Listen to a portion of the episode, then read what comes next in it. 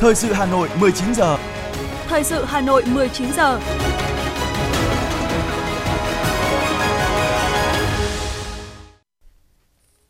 Bây giờ là chương trình thời sự của Đài Phát thanh Truyền hình Hà Nội, phát trực tiếp trên sóng phát thanh. Tối nay thứ ba ngày 25 tháng 10 năm 2022, chương trình có những nội dung chính sau đây. Ngày làm việc thứ 5 kỳ họp thứ tư Quốc hội khóa 15. Chủ tịch nước Nguyễn Xuân Phúc tiếp Chủ tịch Thượng viện Vương quốc Campuchia Samdech Saychum. Bí thư Thành ủy Hà Nội Đinh Tiến Dũng tiếp Chủ tịch Thượng viện Campuchia Samdech Saychum nhân chuyến thăm chính thức Việt Nam. Hà Nội khen thưởng 6 tập thể, 2 cá nhân thực hiện tốt công tác đền ơn đáp nghĩa. Ngân hàng Nhà nước điều chỉnh các mức lãi suất điều hành. Phần tin thế giới có những thông tin. Tìm kiếm nguồn tài chính cho tăng trưởng xanh là một trong những trọng tâm thảo luận tại tuần lễ tăng trưởng xanh toàn cầu đang diễn ra tại Seoul, Hàn Quốc. Bulgaria tiêu hủy hơn 19.000 con gia cầm để ngăn dịch cúm. Cháy tàu tại Indonesia, 14 người thiệt mạng. Sau đây là nội dung chi tiết. Thưa quý vị và các bạn, tiếp tục chương trình kỳ họp thứ tư, vào chiều nay, dưới sự chủ trì của Chủ tịch Quốc hội Vương Đình Huệ, Quốc hội tiến hành thảo luận ở hội trường về một số nội dung còn ý kiến khác nhau của dự án luật dầu khí sửa đổi. Phó Chủ tịch Quốc hội Nguyễn Đức Hải điều hành phiên họp. Theo các đại biểu, hoạt động dầu khí có tính chất đặc thù, có tính rủi ro cao do tại thời điểm ký kết hợp đồng chưa thể lường hết được các yếu tố ảnh hưởng đến kết quả tìm kiếm thăm dò dầu khí, phát triển mỏ dầu khí và khai thác dầu khí.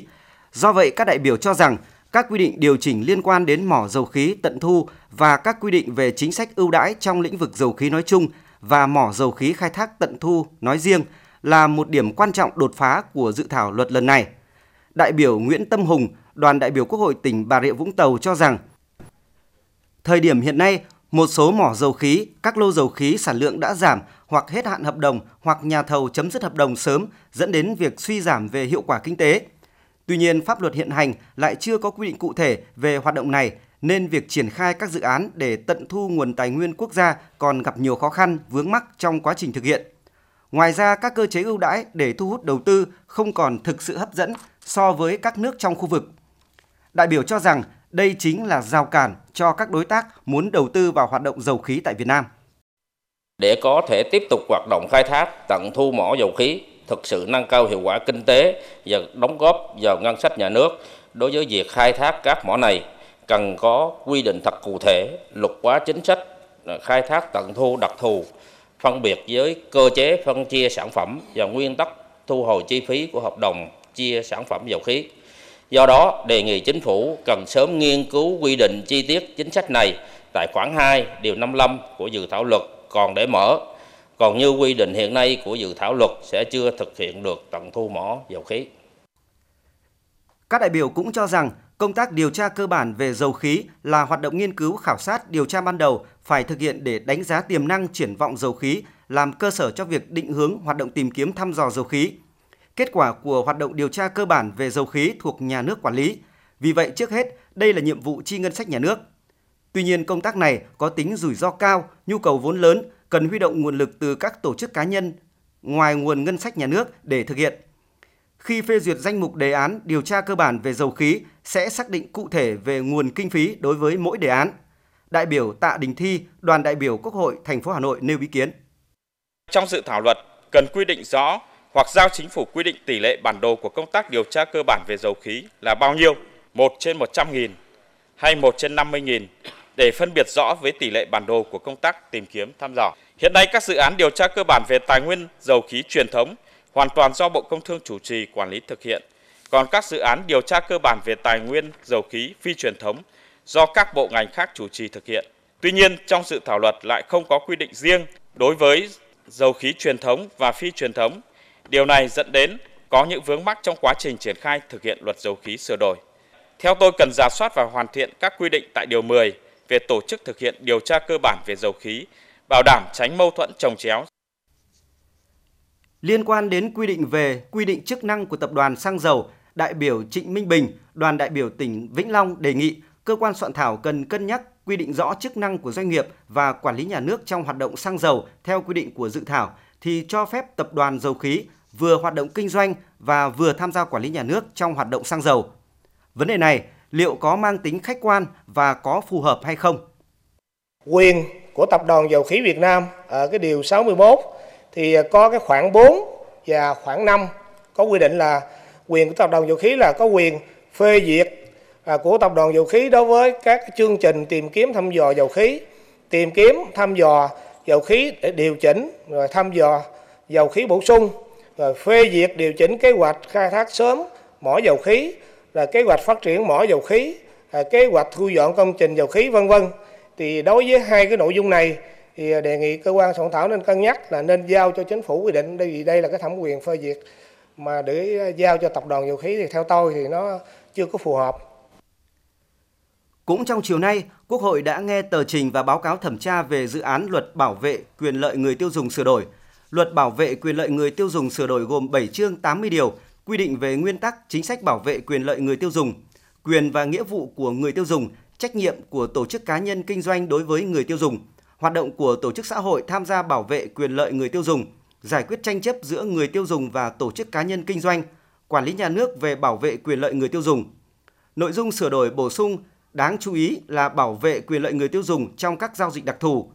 Theo cơ quan thẩm tra, một số ý kiến cho rằng một số quy định trong dự thảo luật chỉ phù hợp với các giao dịch kinh doanh tiêu dùng có tính truyền thống mà chưa tính đến mô hình kinh doanh có yếu tố mới, công nghệ mới hoặc trong điều kiện chuyển đổi số. Vì vậy, cần nghiên cứu bổ sung quy định phù hợp với nền kinh tế số, môi trường kinh doanh số để bảo vệ người tiêu dùng trong các giao dịch điện tử.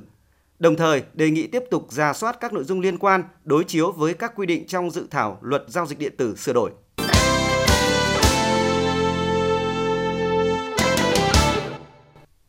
Xin được chuyển sang những thông tin quan trọng khác. Thưa quý vị thính giả, sáng nay tại Phủ Chủ tịch, Chủ tịch nước Nguyễn Xuân Phúc đã tiếp Chủ tịch Thượng viện Vương quốc Campuchia Samdech Saichum và đoàn đại biểu cấp cao Thượng viện Campuchia nhân chuyến thăm chính thức của đoàn tới Việt Nam. Tại buổi tiếp, Chủ tịch nước nhấn mạnh hai nước tiếp tục thúc đẩy hợp tác trong thời gian tới như duy trì tiếp xúc, trao đổi cấp cao thường xuyên và các cơ chế hợp tác song phương quan trọng trên tất cả các kênh, phát huy vai trò của cơ quan lập pháp hai nước trong thúc đẩy quan hệ song phương, xây dựng thể chế, hoàn thiện hệ thống pháp luật, tạo thuận lợi cho tăng trưởng kết nối giữa hai nền kinh tế, triển khai hiệu quả các thỏa thuận, phối hợp, ủng hộ lẫn nhau tại các diễn đàn đa phương như AIPA, IPU,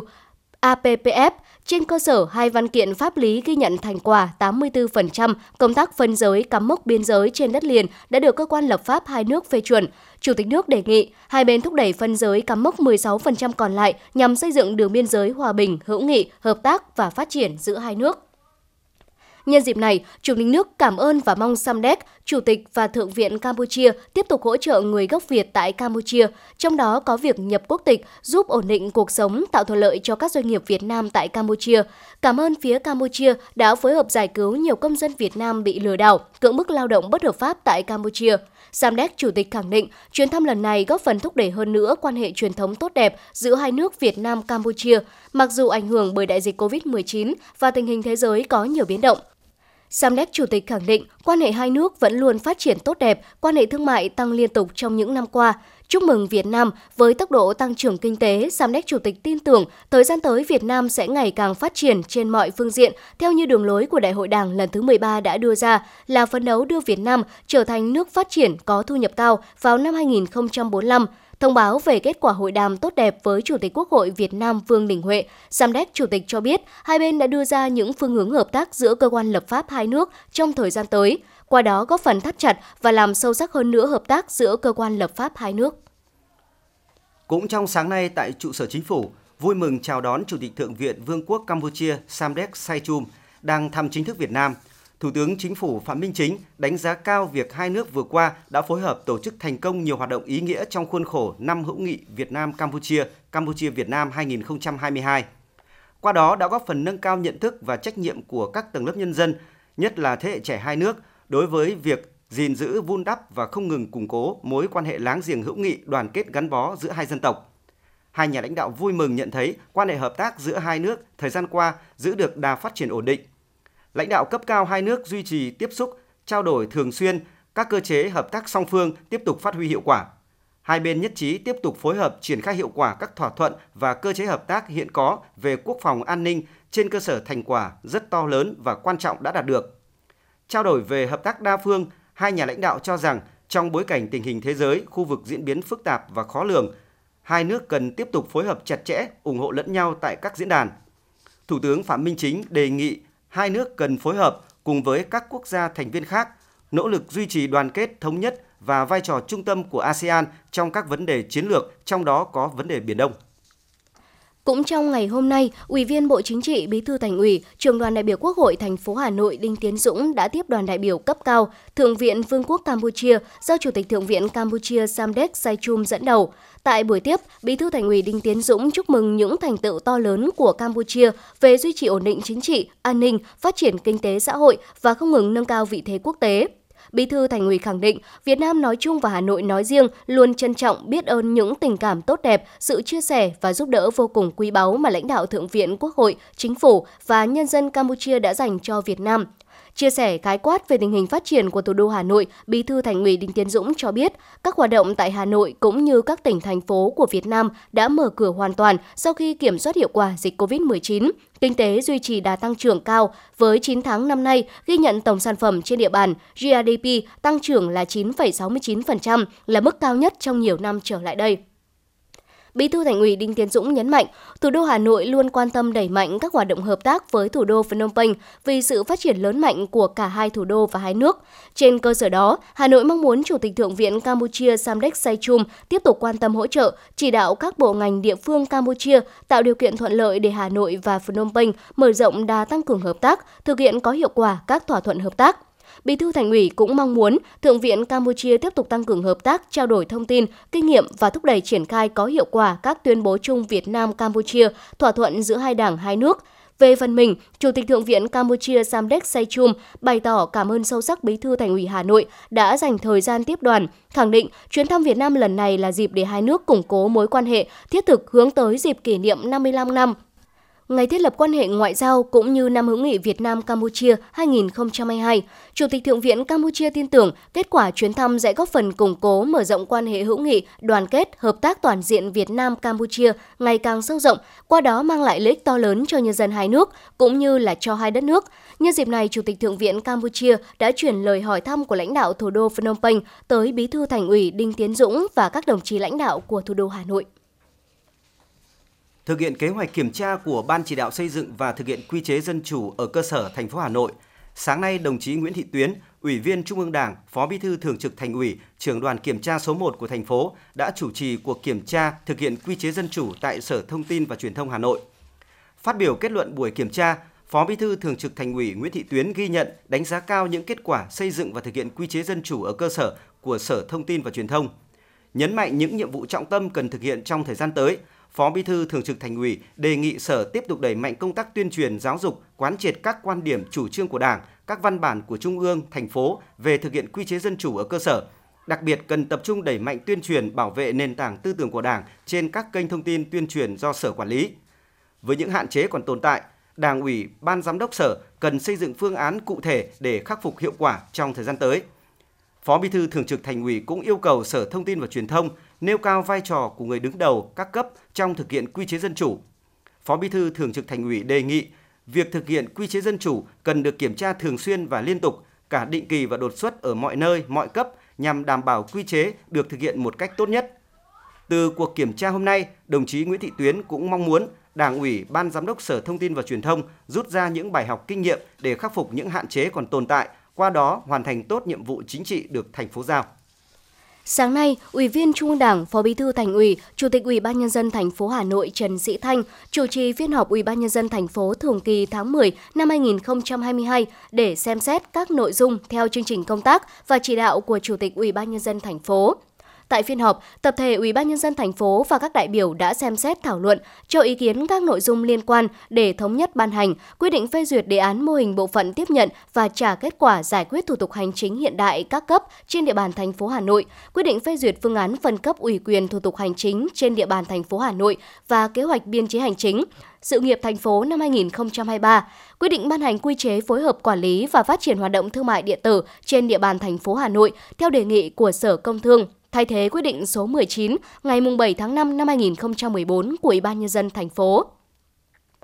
Đây là những nội dung có ý nghĩa quan trọng nhằm thực hiện mục tiêu nhiệm vụ liên quan đến tổ chức bộ máy cơ quan hành chính, sự nghiệp thành phố, đặc biệt là đổi mới cơ chế đẩy mạnh cải cách hành chính nhằm phục vụ người dân và tổ chức doanh nghiệp ngày càng tốt hơn, tạo môi trường thuận lợi để thu hút nhà đầu tư, thúc đẩy phát triển kinh tế thương mại, giúp cải thiện các chỉ số đánh giá hàng năm của Hà Nội.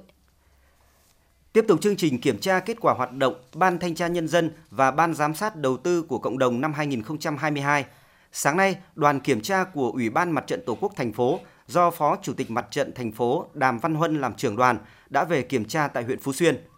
Kiểm tra thực tế tại công trình trường tiểu học Phúc Tiến, đoàn kiểm tra đánh giá cao việc triển khai bài bản trách nhiệm hoạt động giám sát đầu tư của cộng đồng. Nhấn mạnh yêu cầu nâng cao tính độc lập trong hoạt động giám sát của mặt trận, Phó Chủ tịch Mặt trận thành phố Đàm Văn Huân, trưởng đoàn kiểm tra đề nghị mặt trận huyện cần chủ động tham mưu với cấp ủy chính quyền đảm bảo kinh phí hỗ trợ hoạt động ban thanh tra nhân dân, ban giám sát đầu tư của cộng đồng theo đúng quy định của pháp luật, kịp thời khen thưởng động viên các ban làm tốt công tác giám sát, đẩy mạnh tuyên truyền vận động nhân dân tích cực thực hiện quyền giám sát. Ghi nhận kiến nghị cần có chế độ phụ cấp cho trưởng ban thanh tra nhân dân kéo dài nhiệm kỳ 5 năm hoạt động ban thanh tra nhân dân. Trưởng đoàn kiểm tra cho biết mặt trận thành phố sẽ tăng cường tổ chức các lớp tập huấn nghiệp vụ thanh tra nhân dân và giám sát đầu tư của cộng đồng.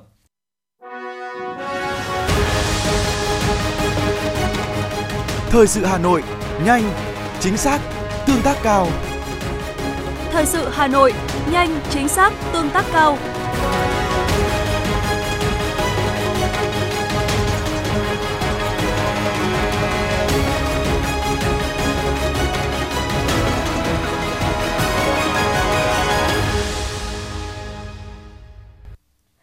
Thưa quý vị, sáng nay tại Hà Nội, Trung tâm Đổi mới Sáng tạo Quốc gia, Bộ Kế hoạch và Đầu tư và Tập đoàn Meta đã phát động chương trình Thách thức đổi mới sáng tạo Việt Nam năm 2022 với chủ đề Đổi mới sáng tạo cùng doanh nghiệp chuyển đổi số, tham gia chuỗi giá trị toàn cầu. Chương trình năm nay tập trung tìm kiếm các giải pháp đổi mới sáng tạo và chuyển đổi số nhằm giúp nâng cao năng lực của các doanh nghiệp nhỏ và vừa, trong đó tập trung vào nâng cao năng lực quản trị của hệ thống doanh nghiệp nhỏ và vừa thông qua gia tăng hiệu quả sản xuất kinh doanh, mở rộng nguồn thu tới mô hình kinh doanh mới, sản phẩm mới và nâng cao năng suất lao động từ quy trình mới, công nghệ mới. Thách thức đổi mới sáng tạo Việt Nam năm 2022 kêu gọi các giải pháp và sáng kiến từ các tổ chức cá nhân tại các quốc gia và vùng lãnh thổ trên thế giới với giải thưởng lên đến 30.000 đô la Mỹ và sẽ được triển khai thực tế tại Việt Nam.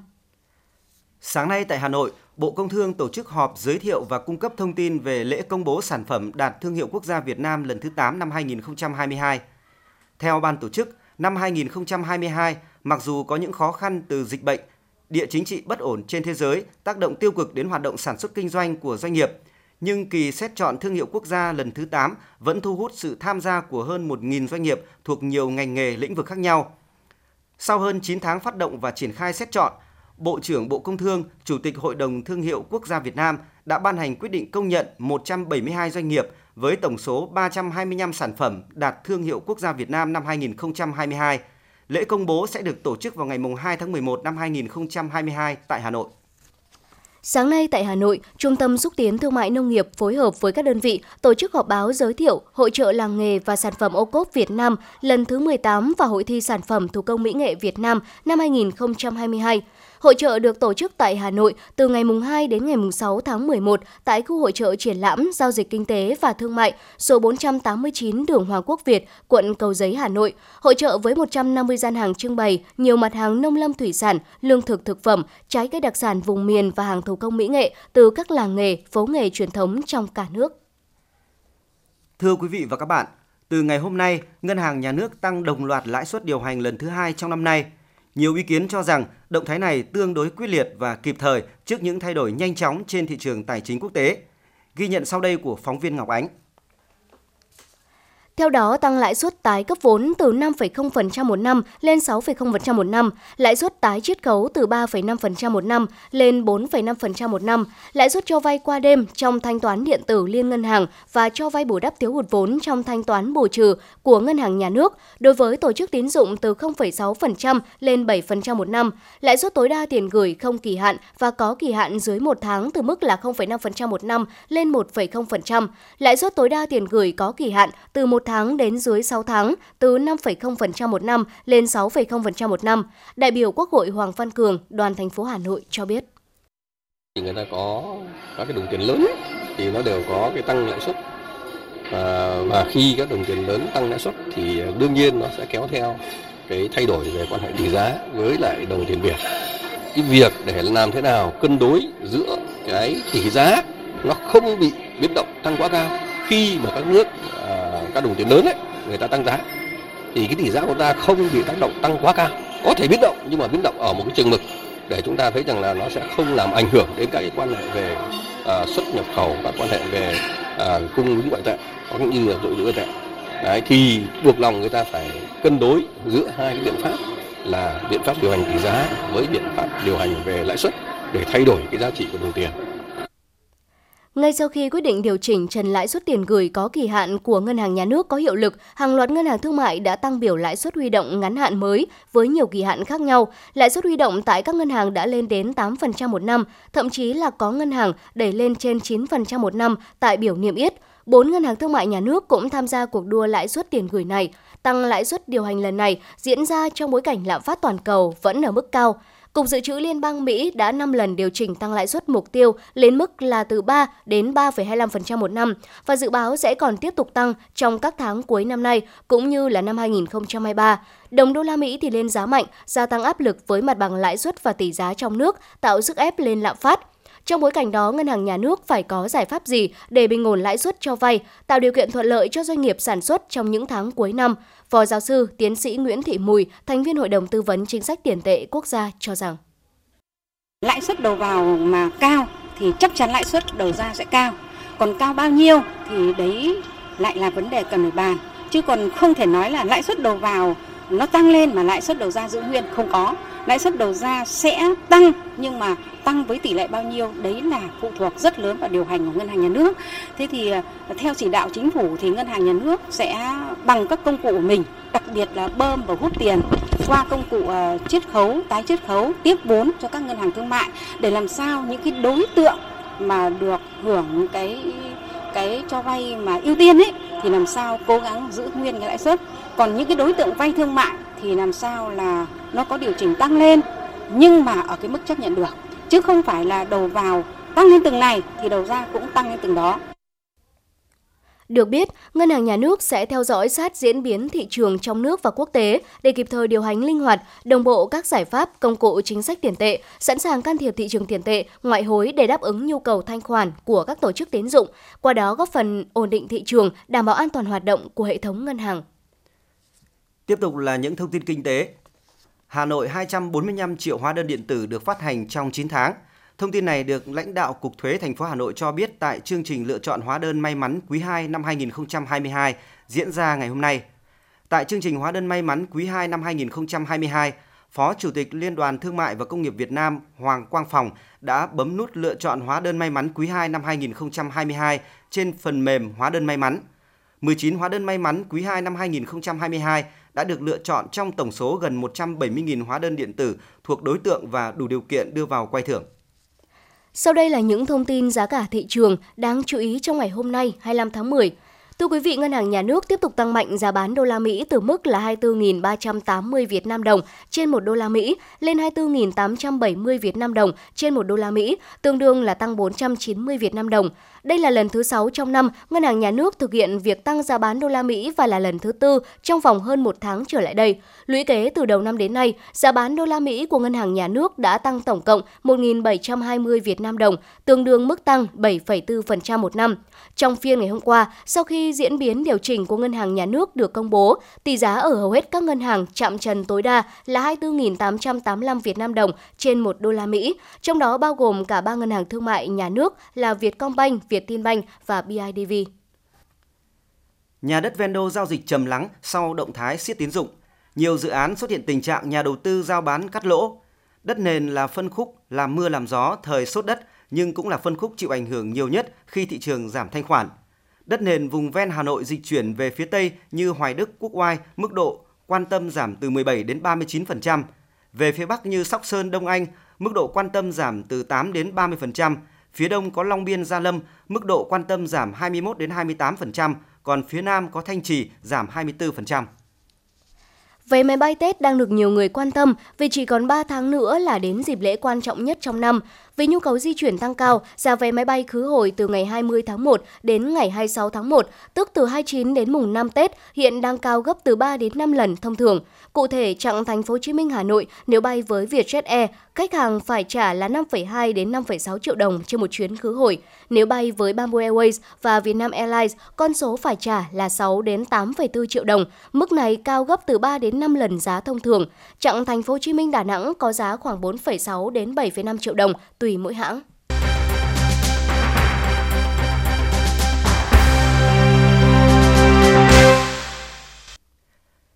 Sáng nay, Sư đoàn Không quân 371, Quân chủng Phòng không không quân tổ chức lễ phát động thi đua cao điểm với chủ đề 50 ngày thi đua lập công quyết thắng, hướng tới kỷ niệm 50 năm chiến thắng Hà Nội Điện Biên Phủ trên không tháng 12 năm 1972, tháng 12 năm 2022. Tại buổi lễ phát động, các cơ quan đơn vị đăng ký giao ước thi đua thực hiện tốt 3 nhất, nhận thức, trách nhiệm, ý chí quyết tâm cao nhất, thực hiện nhiệm vụ đạt kết quả tốt nhất, xây dựng chính quy, chấp hành kỷ luật nghiêm nhất và hai không không vi phạm pháp luật của nhà nước, kỷ luật của quân đội, không để xảy ra mất an toàn trong thực hiện nhiệm vụ và mất an toàn giao thông. Thời gian thực hiện đợt thi đua cao điểm từ nay đến ngày 28 tháng 12 năm 2022.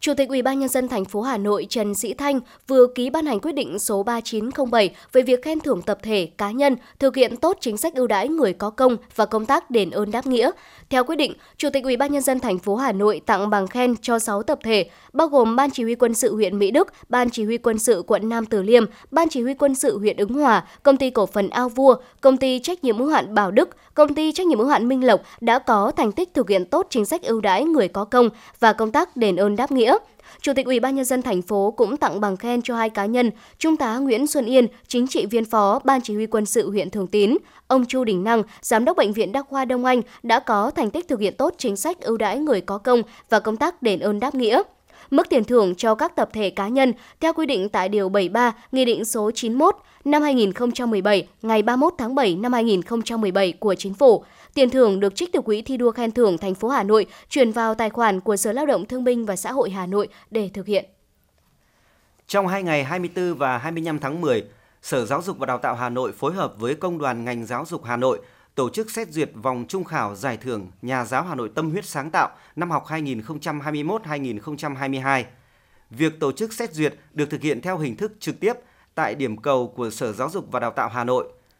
Kết hợp trực tuyến tới các điểm cầu là các phòng giáo dục và đào tạo, nhà trường để tạo sự lan tỏa, thu hút số lượng lớn các nhà giáo cùng nhau chia sẻ những sáng kiến, giải pháp đổi mới sáng tạo trong giảng dạy, chăm sóc giáo dục học sinh. Ngày hôm nay, Trung ương đoàn phối hợp với thương hiệu Love Mato, công ty cổ phần sữa quốc tế tổ chức gặp mặt báo chí và triển khai chương trình Tuổi trẻ Việt Nam rèn đức luyện tài, dẫn dắt tương lai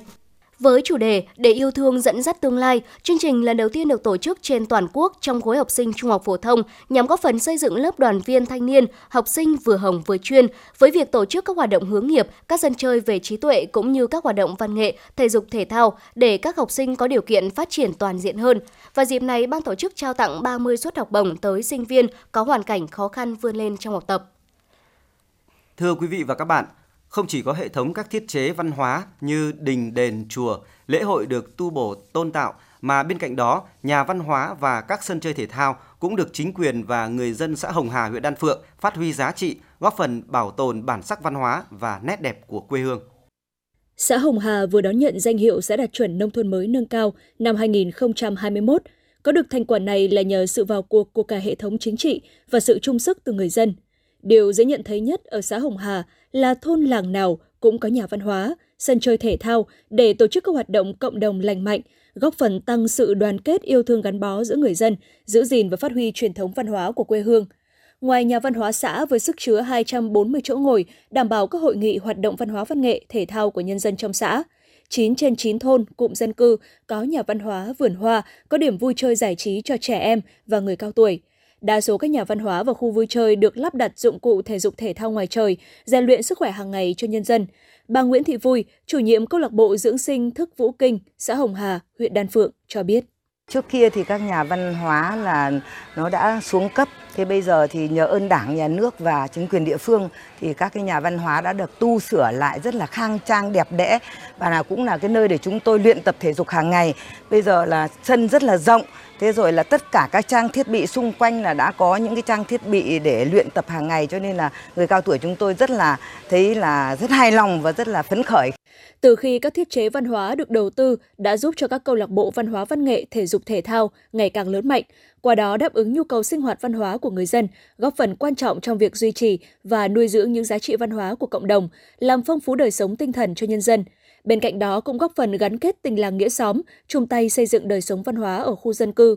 Hiện ở Hồng Hà có 21 câu lạc bộ, trong đó phải kể đến câu lạc bộ thơ của xã, câu lạc bộ thơ ca người cao tuổi, câu lạc bộ liên thế hệ, câu lạc bộ dưỡng sinh và bóng truyền hơi. Ông Nguyễn Khắc Giảng, chủ nhiệm câu lạc bộ thơ ca người cao tuổi xã Hồng Hà, huyện Đan Phượng cho biết.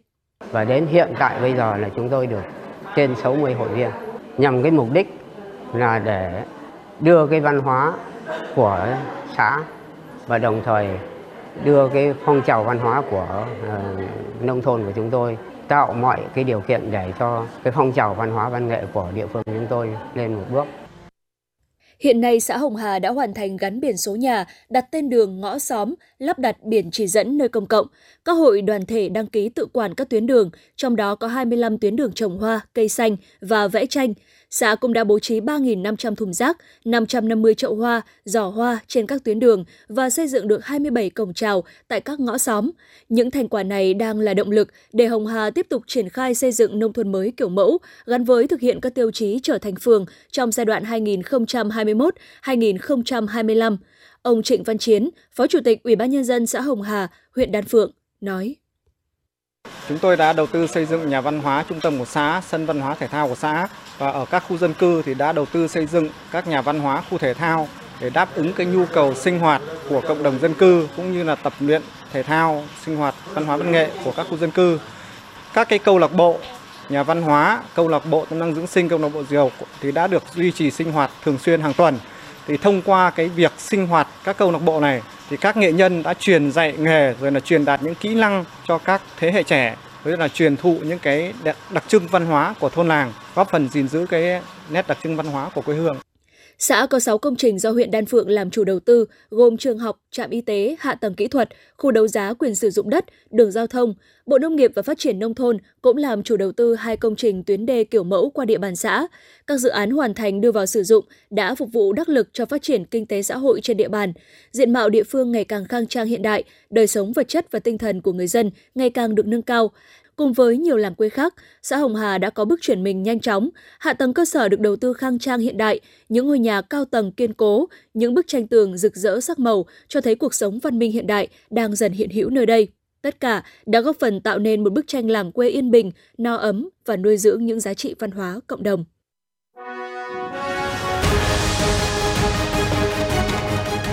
FM 90 cập nhật trên mọi cung đường. FM 90 cập nhật trên mọi cung đường.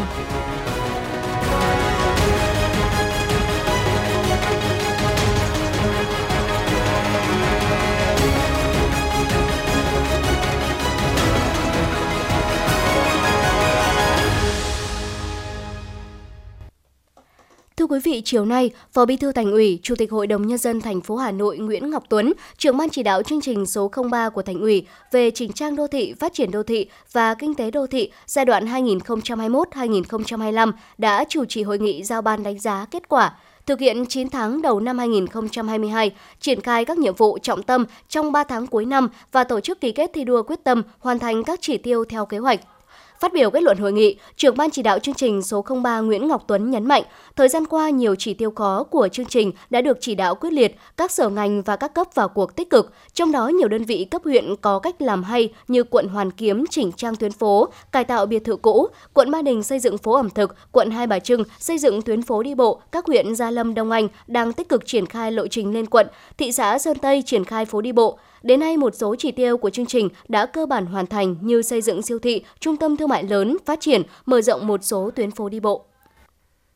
Thời gian tới, đồng chí Nguyễn Ngọc Tuấn đề nghị Thường trực Ban chỉ đạo, các thành viên tập trung lãnh đạo chỉ đạo kiểm tra việc thực hiện 19 chỉ tiêu, tiếp tục tập trung vào thực hiện các chỉ tiêu khó thực hiện.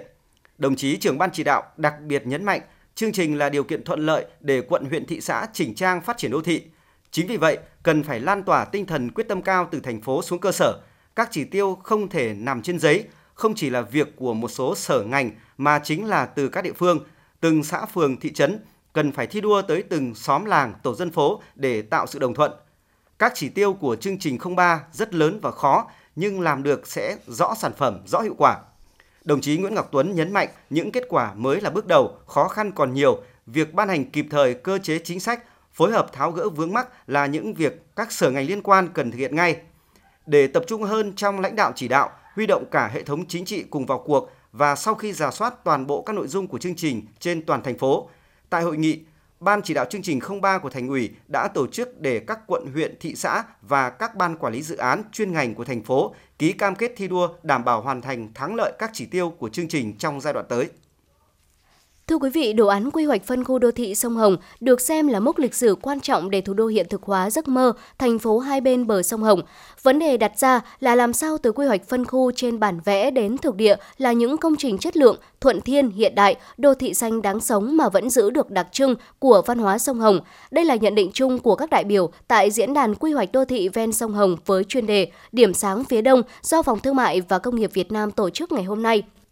Các đại biểu nhận định, quy hoạch đô thị ven sông Hồng là bước tiến quan trọng, tạo điểm đột phá nhằm cải thiện, nâng tầm cảnh quan không gian và phát triển đô thị mới, văn minh, hiện đại hơn. Đây là một lộ trình phát triển tất yếu khi mà trung tâm thành phố Hà Nội đã quá tải, khu vực phía Tây đã gần như là hết dư địa phát triển, còn phía Đông thì quỹ đất rất dồi dào. Phát triển thành phố về phía Đông là đi theo xu hướng chung của thế giới, lấy mẫu số là các thành phố hai bên sông, bên cạnh mạng lưới 10 cây cầu sẽ được cơi nới hoặc xây mới. Phía Đông Hà Nội cũng là nơi có hệ thống đường bộ đồng bộ và hiện đại bậc nhất thủ đô, từ đó giúp các nhà hoạt động kinh tế xã hội có cơ hội bứt phá tạo mặt bằng giá trị mới cho thị trường bất động sản.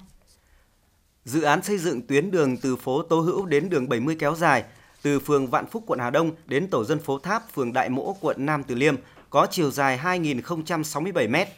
Dự án đủ điều kiện thực hiện theo hình thức nhà nước thu hồi đất, đơn giá bồi thường, hỗ trợ đối với các hộ dân đang sử dụng đất, được thực hiện theo các quy định hiện hành. Theo Ban Quản lý Dự án Đầu tư xây dựng quận Nam Từ Liêm, hiện dự án có tổng số 38 hộ gia đình cá nhân đề xuất áp dụng biện pháp cưỡng chế thu hồi đất, trong đó 26 hộ sử dụng đất nông nghiệp, 12 hộ sử dụng đất ở. Dự kiến ngày 26 đến ngày 28 tháng 10 tới, Ủy ban nhân dân quận Nam Từ Liêm sẽ thực hiện cưỡng chế các hộ dân theo quy định.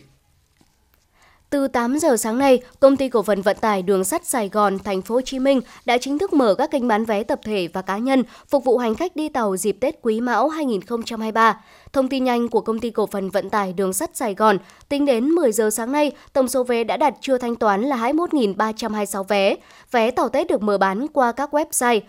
gsvn.vn, vé tàu.com.vn, giá rẻ.vé tàu.vn tại các nhà ga, các điểm bán vé và các đại lý bán vé thuộc đường sắt qua ứng dụng ví điện tử Momo, Vimo, ứng dụng Viettel Pay, app bán vé tàu trên thiết bị di động. Mỗi hành khách được đặt chỗ và mua không quá 10 vé cho chiều đi và 10 vé cho chiều về. Khoảng 2 giờ 45 phút sáng ngày hôm nay 25 tháng 10, kho xưởng rộng hàng nghìn mét vuông tại xã Bình Minh, huyện Thanh Oai, Hà Nội bất ngờ bùng cháy. Trong ít phút, đám cháy lan rộng và bốc khói dữ dội.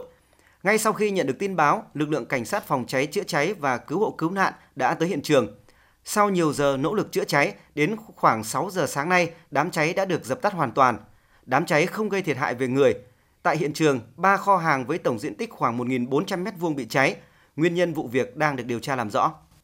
Thưa quý vị, ngày hôm nay, hàng triệu người yêu thích thiên văn trên thế giới sẽ được chứng kiến một trong những hiện tượng hiếm gặp. Theo đó, mặt trăng sẽ đi qua giữa trái đất và mặt trời, tạo thành hiện tượng nhật thực cuối cùng của năm 2022. Theo tính toán, mặc dù nơi đầu tiên quan sát thấy nhật thực lần này là ở phía Bắc Đại Tây Dương, nhưng hướng đi của nó sẽ phủ qua hầu hết các khu vực ở châu Âu, châu Phi và châu Á. Như vậy, ước tính hàng triệu người có thể quan sát thấy hiện tượng thiên văn kỳ thú này bằng mắt thường nếu điều kiện thời tiết cho phép.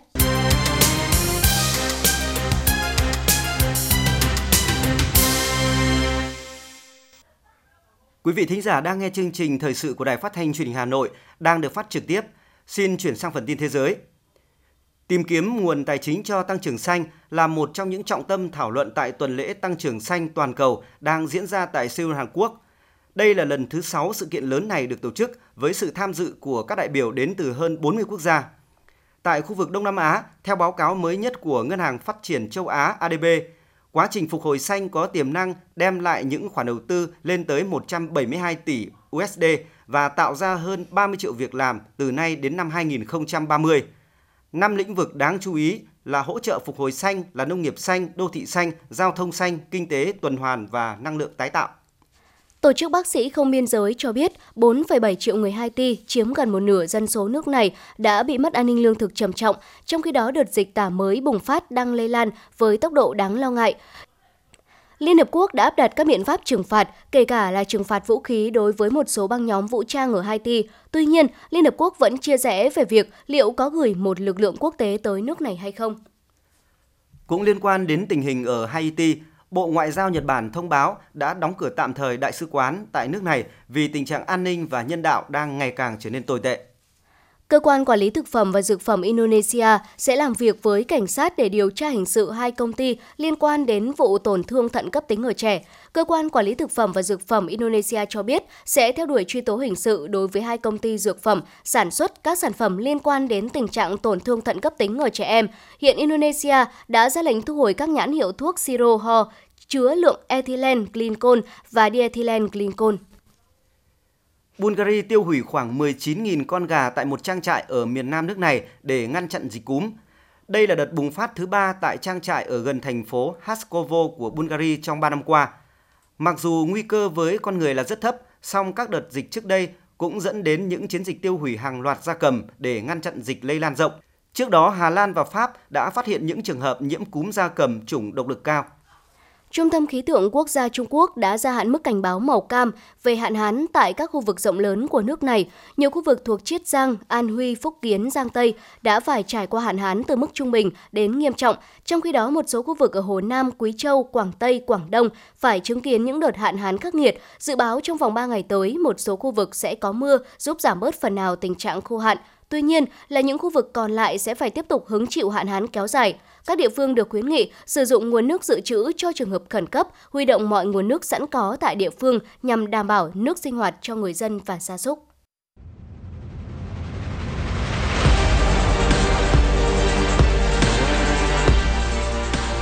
Bản tin thể thao Bản tin thể thao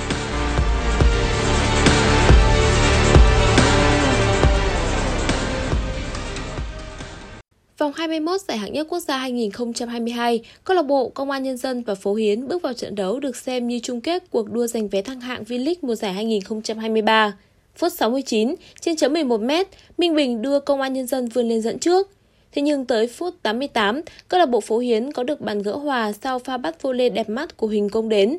Những tưởng trận đấu sẽ kết thúc với tỷ số hòa một đều, thì vào phút bù giờ 90 8, Thanh Sơn dứt điểm chính xác đem về chiến thắng kịch tính 2-1 cho câu lạc bộ Công an Nhân dân. Với kết quả này, câu lạc bộ Công an Nhân dân trở thành đội bóng đầu tiên giành suất thăng hạng lên chơi V-League kể từ mùa sau. Trong khi đó, dù được nhận định sẽ là đội đầu tiên giành suất thăng hạng V-League, song câu lạc bộ Khánh Hòa tiếp tục bỏ lỡ cơ hội khi bị chủ nhà Long An cầm hòa. Đoàn quân của huấn luyện viên Võ Đình Tân vươn lên dẫn đối thủ tới 2-0 trong hiệp thi đấu đầu tiên nhờ cú đúp của Hữu Khôi. Dù vậy, sang hiệp 2, lần lượt Hải quân và Thanh Khôi lên tiếng, gỡ hòa hai đều cho Long An. Trận hòa đẩy câu lạc bộ Khánh Hòa xuống đứng thứ nhì với 39 điểm, sau Công an Nhân dân 1 điểm và phải tiếp tục chờ đợi giành suất thăng hạng V-League ở vòng cuối trên sân nhà. Trận đấu muộn vòng 11 giải vô địch quốc gia Italia là trận chung kết ngược giữa hai đội bóng đang đứng cuối bảng xếp hạng là Cremonese và Sampdoria.